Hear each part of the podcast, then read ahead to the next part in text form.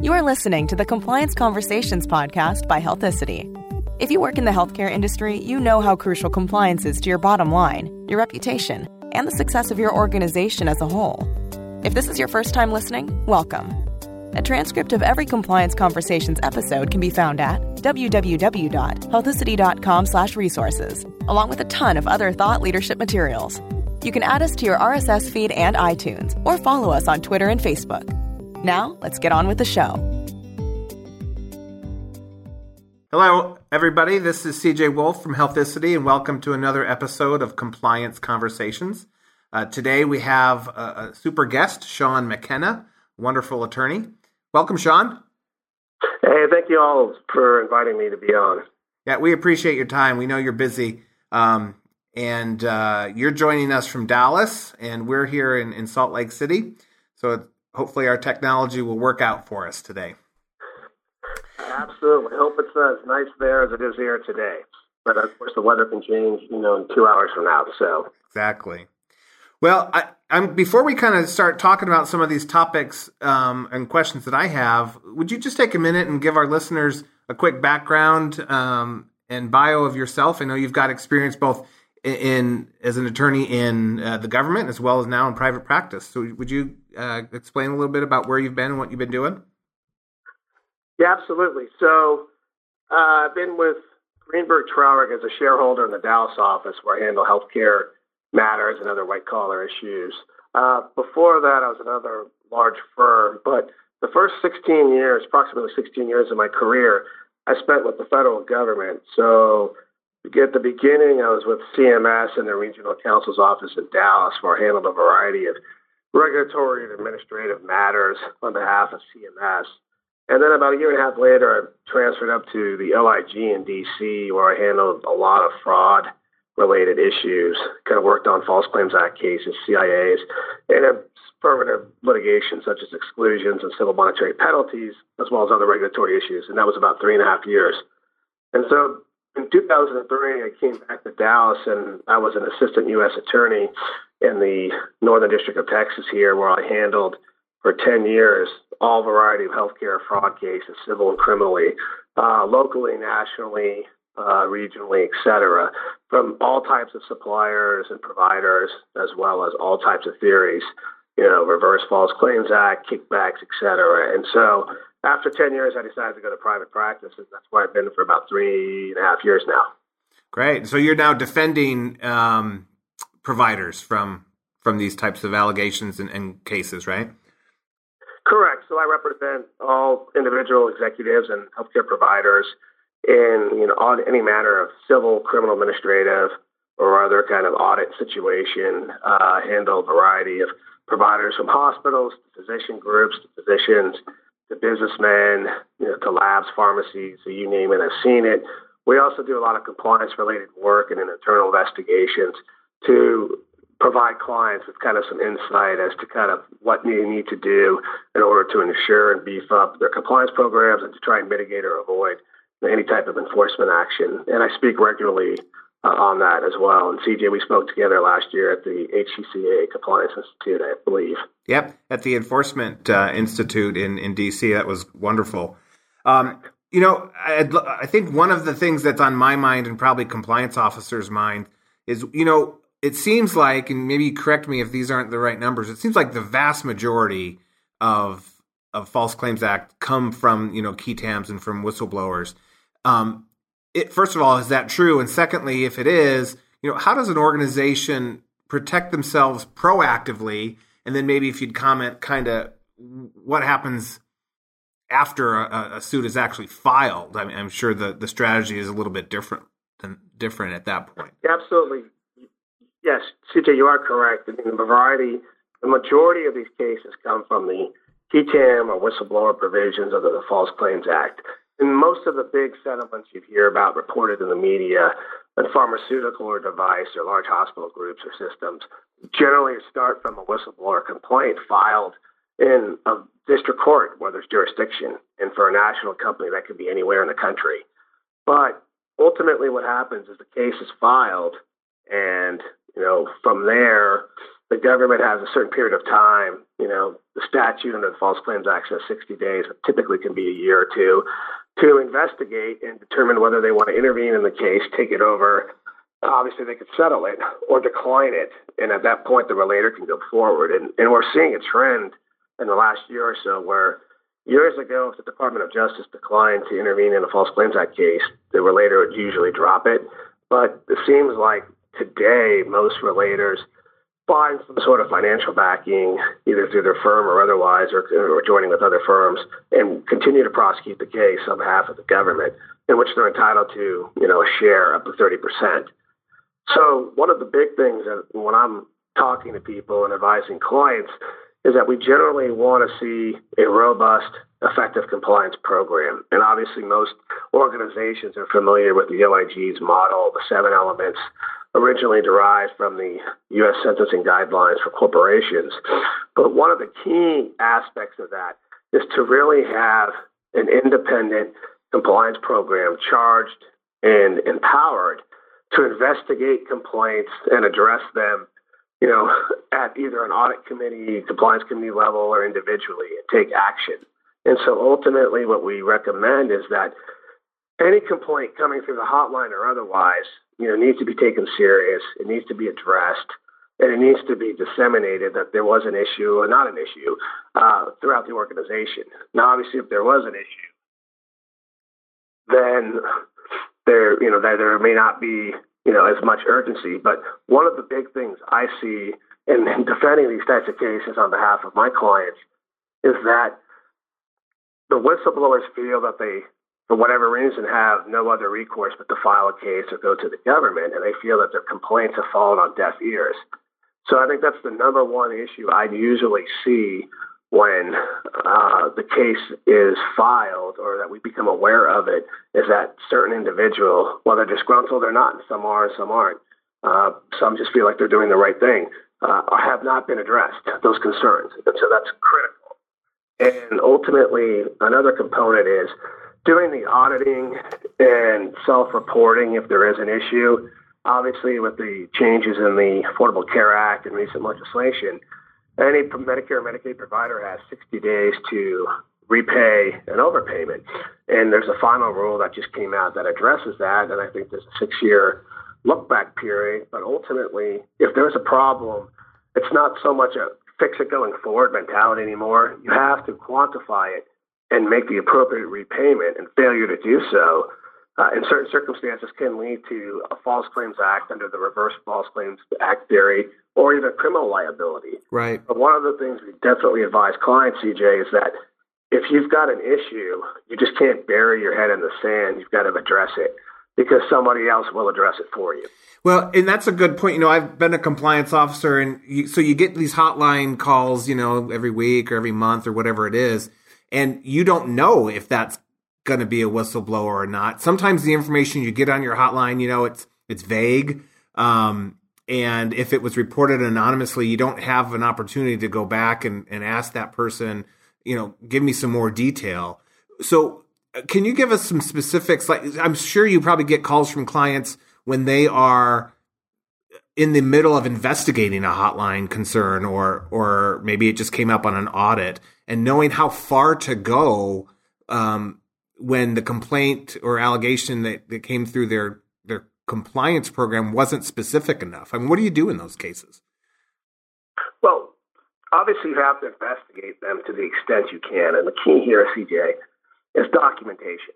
You know, if it's so vague that you really can't quantify or you've done sufficient amount of investigation, let's just say, you know, there's hypothetically, there's an allegation that services aren't being, you know, performed that are medically necessary in in one area of the hospital, for instance, let's just take, you know, pathology, so diagnostic testing or path- pathological testing is not done, you know, appropriately or through medical necessity. You know, I think it's relatively straightforward to pull a small probe sample, you know, for a period of time. I would not do six years yet. Right. I would do a smaller sample and take a look at them and determine independently through the medical director or through the compliance officer or some other mechanism what was done and how they were done. Is the documentation there sufficient? does it appear that one physician's overutilizing or ordering an excessive amounts of tests? Uh, those are the types of things that I think anybody can really glean from a cursory review. And if it presents a problem, then I think discussing with counsel internally what are the next steps is appropriate. But in that case, let's say a sample is done and everything appears to be okay. Well, then I think you would document that to the file and kind of go about your way. That way, in case three years later, the Department of Justice or the OIG asked, hey, we have a complaint regarding medically unnecessary pathology tests. What have you done? And right. Pull out your file and say, we looked into it and we couldn't find anything and we didn't think of it. Yeah. So that could help defend against you know, a, a knowing retention of an overpayment, but also rebut the allegations that there is an issue. And there are certain circumstances that Department of Justice or OIG will just, okay, thanks very much, and go about their business. Yeah. So your normal everyday compliance function has just saved the organization from an investigation. And that's something I think that is critical that compliance officers have to realize that they add value to the organizations. And the compliance program, when done effectively and demonstrably so, then they add value to the company. And that's yeah. something that I think C, uh, CJ compliance officers ought to be talking to their board about. Yeah.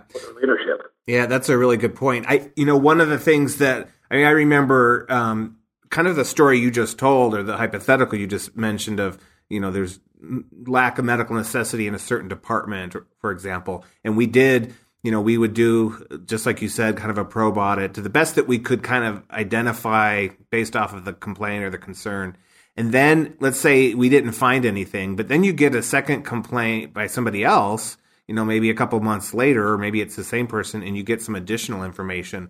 I've I've seen that happen before, and that additional information then opens up kind of a new avenue, or it gives you more specificity to to look at you know different types of claims or, or different uh, areas. Um, and uh, so I think uh, one other thing is, you know, with compliance programs, it's it's important to kind of keep that file, like you mentioned, but also when new concerns come up in that same general area, you're referring back to say, okay, maybe there's connecting the dots. Have, have you seen that happen ever? And what, you know, what anything other comments that you'd have on that scenario? Right. I mean, uh, in certain circumstances, sometimes the there could be a repeat complaint, and I think that has to be taken seriously. It could be from the same individual or from another individual, and you know I think the process can be repeated. I don't think you have to expand it from a different time frame. And ultimately, if there is nothing to be had, I mean, I've seen large organizations uh, basically publish in a, in a quarterly newspaper. You know, there's a little compliance quarter, and they say, "Hey, we've, we've gotten the following complaints, and we've looked at them and we don't see anything to it. Uh, obviously, that's you know not going to be appropriate for everybody, but a larger organization has utilized that before. In fact, I know Lockheed uh, used to do that as well when you know FBI Director Comey was the general counsel, and that way, you know, if you, especially if it's anonymous, then you're getting that out there to the people. Now, that might not deter every individual, but at least that gives you know a public accounting of what was done and why it was done and whether there was an issue. Uh, but I think ultimately, if there's repeat issues, uh, then I think it probably warrants and it's prudent to do a deeper dive. Yeah. And obviously, your coding. It depends on you know. There's two aspects. You got your coding and billing from a from a compliance perspective, but you also have your contract compliance as well, which potentially could be even more problematic than coding. Coding sometimes is a is an art more than a science, but contract compliance and physician relationships and how much is being paid and whether it's fair market value and whether the contract is being adhered to right. in the manner it's supposed to be. And that's that's not an art. That's black and white. Yeah. I think a lot of organizations focus on the coding, auditing quarterly, but ultimately they they leave the physician or the other arrangements behind. And you'll see now with the OIG increasingly on CIAs involving kickback or Stark cases requiring arrangement reviews of right. a certain amount per year at, at that may the compensation may exceed a certain threshold. Uh, and from that perspective, I mean those are costly. And I've had a client or two recently undergo that process, and you know, it's it's a substantial amount of money to do that. Uh, from you know whether you hire a law firm to do it or hire you know independent IRO or some other consultant to do it, it does take you know amount of time and resources away from the organization. Yeah, that's a great point. Um, let me shift gears a little bit, and it, you know, some of our listeners might not be attorneys. Most of them aren't. They're, they're kind of compliance professionals that that might not have have a legal uh, formal legal education. What happens when, and what does it tell you? When an organization has gotten a subpoena, um, does that change kind of the ballpark that you're in? Um, and what's the difference between a subpoena and a, a, CID? And, and is there much? Can you do much reading of the tea leaves when you get one versus the other? Uh, in some cases, you can. So kind of let me back up. Generally, the government, Department of Justice, is able to issue, you know, through the agencies or itself, a variety of different compulsory processes. Obviously, there's a grand jury subpoena, which instantly tells you that there's a criminal investigation. Uh, that also means there could be a parallel civil investigation as well.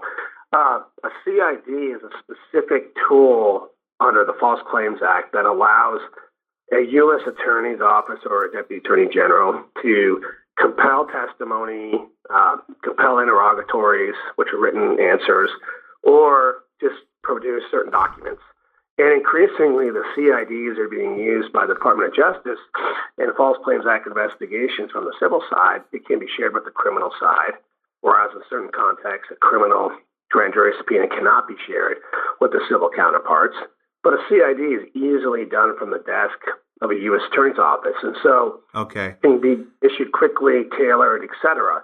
And generally, not every time, but if you get a CID or the third party uh, subpoena duces tecum from the OIG or some other investigative agency like DOD or uh, even, you know, uh, Veterans Affairs. Right. It typically tells you that there's probably a whistleblower or false claims act case filed somewhere.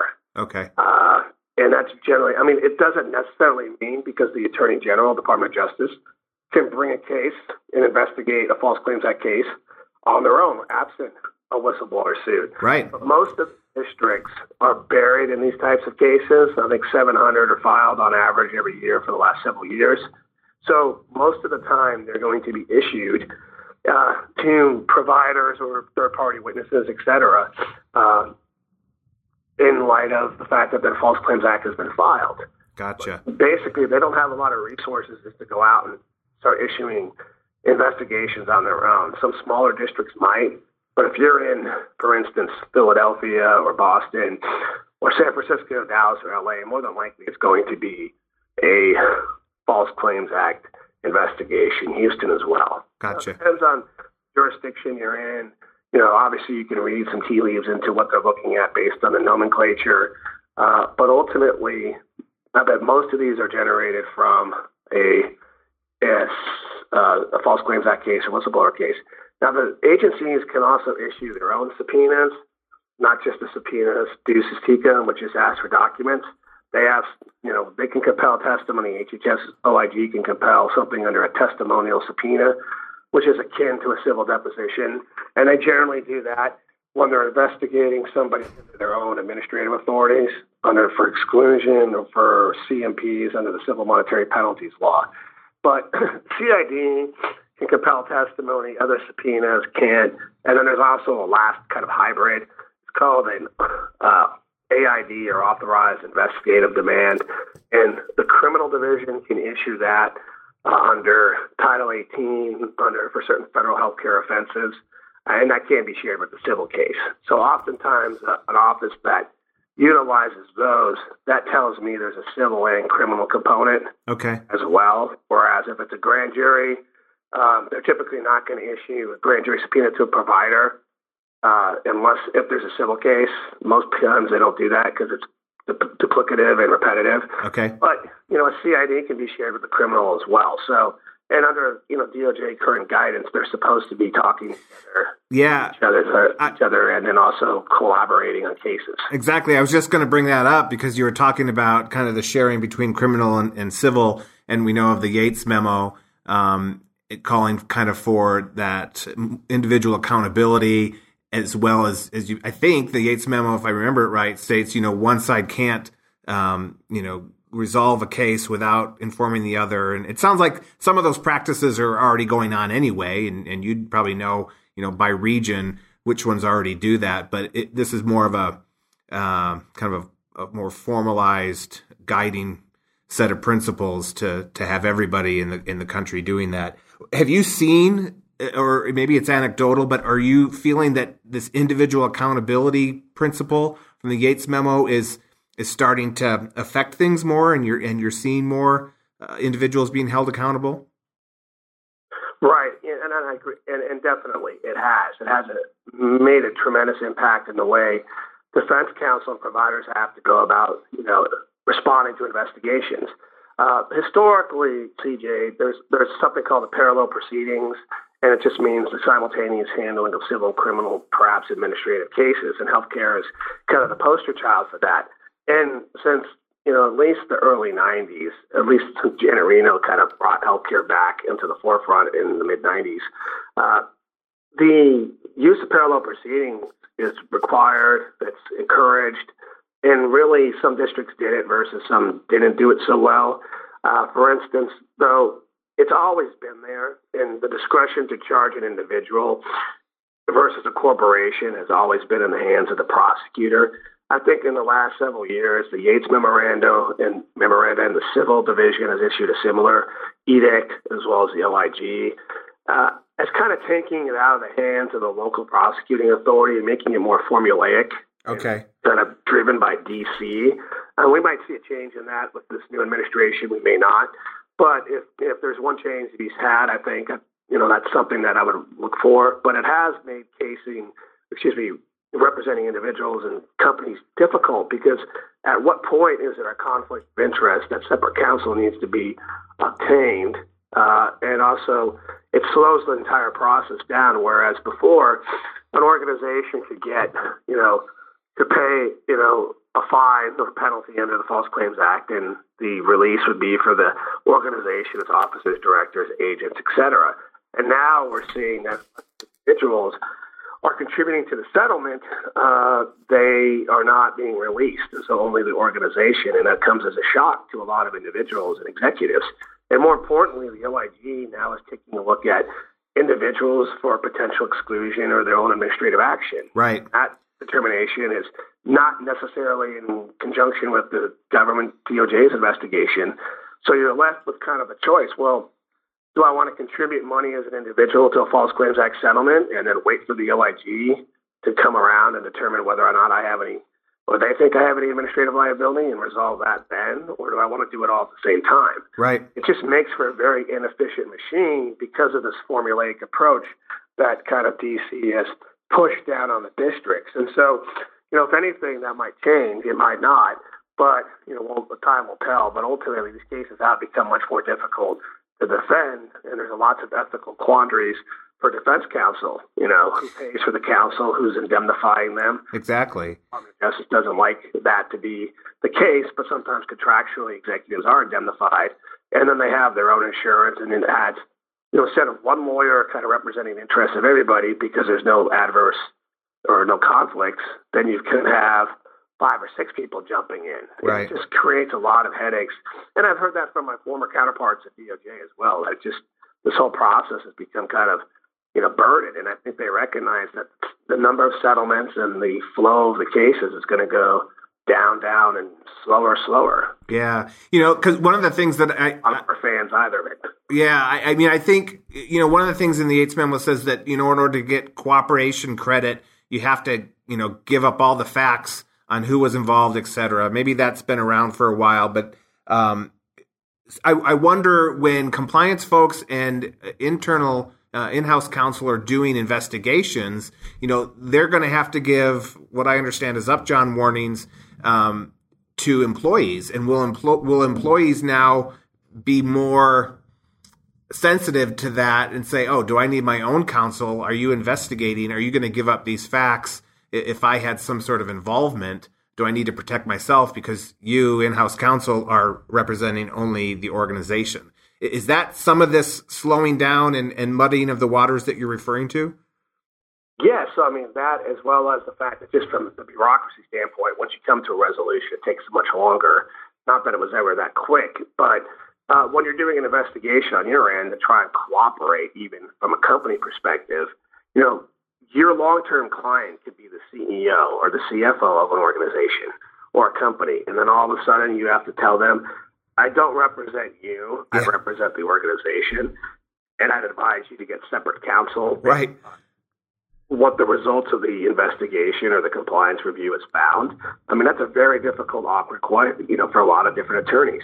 Um, and so, yes, so you're giving these upjohn or the warnings that, hey, we don't represent you, we represent the company. And, you know, and then they say, well, do I need my own lawyer? And then it becomes a dance. Exactly think that they have potential liability, I mean, ethically you're obligated to tell them. I think you should get your own counsel. Yep. And it's timing from the company's perspective, trying to do an investigation to get the facts. Right. In my experience, it's actually said, CJ, it's you know they want facts, but they also want you know they want executives. Yeah. They want cooperation not just by the company in the investigation, but also in the investigation of the others, and that just presents you know, uh, whose whose documents are privileged? Was company counsel involved? Right. What role were they acting? I mean, all these questions become really paramount when you're talking about a parallel kind of individual executive type case as well as the organization. Yeah. And you know, a lot of people I think are you know, that's new ground to a lot of people because I think a lot of people, frankly, have gotten lazy over the years because it's kind of been considered, unless there's a really a bad actor that's been terminated for one reason, everybody's singing the same song and everybody's on the same page. Right. Uh, but I don't think that's the case anymore. Yeah, so interesting. I tell you, um, it's an interesting time to, to be involved in, in healthcare compliance and these legal issues. Um, you know, we're getting a little close to, to the end of our time. I wanted to to ask you, you know, these were some of the things that were on my mind, but you know, you're dealing with clients and you're dealing with issues real time, day in and day out. I wonder, are there any other interesting headlines or cases or concepts uh, that you think are really important for healthcare compliance folks and, and their legal uh, counsel to, to know about? Yeah, there's a couple things, CJ. One of them, which is we're continuing to watch development of the Escobar Supreme Court case addressing, you know, implied certification uh, and how it's being interpreted by the courts. You know, that was a very it was a unanimous decision issued last year, but ultimately how the lower courts are interpreting it, that's going to kind of rule the day. And I'm sure we'll have a circuit split here in the next year or so about how materiality is to be applied when determining whether a quote claim that's false or fraudulent is that a material false or fraudulent statement in order to get a claim paid. And there's you know various tests that are out there, so we're continuing to watch that. And it is a complicated issue. Uh, another aspect is the knowing retention of overpayments. You know, the case law, we now have a final review, uh, excuse me, rule on that. And we're also seeing kind of cases come about where the Department of Justice is intervening in cases where that's an allegation. But the interesting point is, let's say the Affordable Care Act is repealed in part or in whole. You know, the reg- the statutory authority for that, the 60 day rule, came from the Affordable Care Act. Right. A lot of us are watching what's going to happen you know, with this repeal and replace, you know, mantra, what's really going to happen to certain provisions that affect, you know, federal fraud investigations. That's one aspect as well. Interesting. And then finally, there's a case out here in Dallas. I think a lot of individuals will find very unique, um, and it's involving a hospital called Forest Park Medical Center, where the government used the Travel Act, which is a federal statute that federalizes commercial bribery statutes from the states to go after those a hospital that ostensibly didn't do federal business, but really only did out of network commercial payers.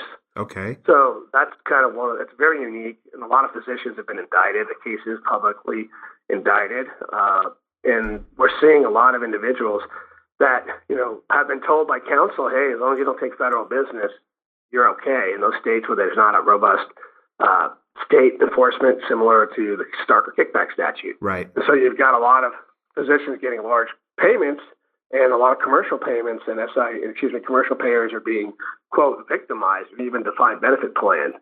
And I guess one of the last things that I'm seeing is that we're really seeing an extreme view of what the definition of a kickback is in a lot of these cases. and these are mostly criminal cases. Uh, and the Forest Park obviously is a criminal case, but we're saying that you know any payments for marketing or any payments to a third party, which potentially a referral is made, the government is kind of taking a hardline position and looking at that, you know, under the one purpose test. Right. That could be an illegal kickback, and you know a lot of times there may be extraneous and contemporaneous evidence to that effect, regardless of whether or not the contract complies with a Stark exception or a, a kickback safe harbor. They're still trying to, you know, allege criminal conduct. Right. And I think that's remarkable. And I think we're going to look at those cases and see. In some instances, I think the conduct's so egregious it's not going to matter to right. a potential jury. But sometimes I think you're going to see, you know, very close calls and, and some acquittals. Yeah. I think that will kind of hopefully the pendulum will swing back a little bit, and we can do just like the Yates memorandum and individual liability, more of a rule of reason rather than just sort of formulaic approach. Yeah, you know, you mentioned the Travel Act, and I don't know if, if this is something that you're aware of, but I think I remember reading something in the New Jersey, in the district in New Jersey, that they used the Travel Act as well. I don't know if it was tied to kind of these commercial claims. D- does that ring a bell? Yes, it was. There was a case, and it's still ongoing in New Jersey. I believe that involved an individual physician. Here in the Dallas case, uh, it was used really to try and get all the physicians who got certain amounts of money. And there's a couple cases.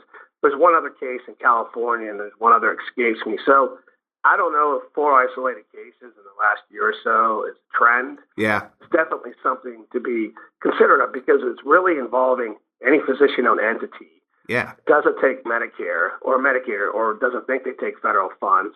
Uh, although that's another question because the subsidies are federal funds. Right. But for purposes of kickback statute, if you're saying, okay, I'm only taking commercial payers, you still got federal criminal liability under potentially wire fraud, mail fraud, Yes. state violations, whether enforced or not.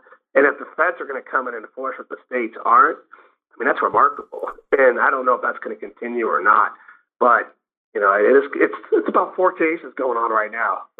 So that's something for us to watch. We maybe we'll have you back and, and we can have you talk about some of that uh, as those things play out. Uh, Sean, we really appreciate your your time and your and your expertise, um, and want to thank you for for sharing it today. Absolutely, thank you so much, CJ. All right, and uh, thank you all uh, of all our listeners. Um, we will sign off here from Salt Lake City, and we'll uh, talk to you again in our next episode of Compliance Conversations. Thanks for listening.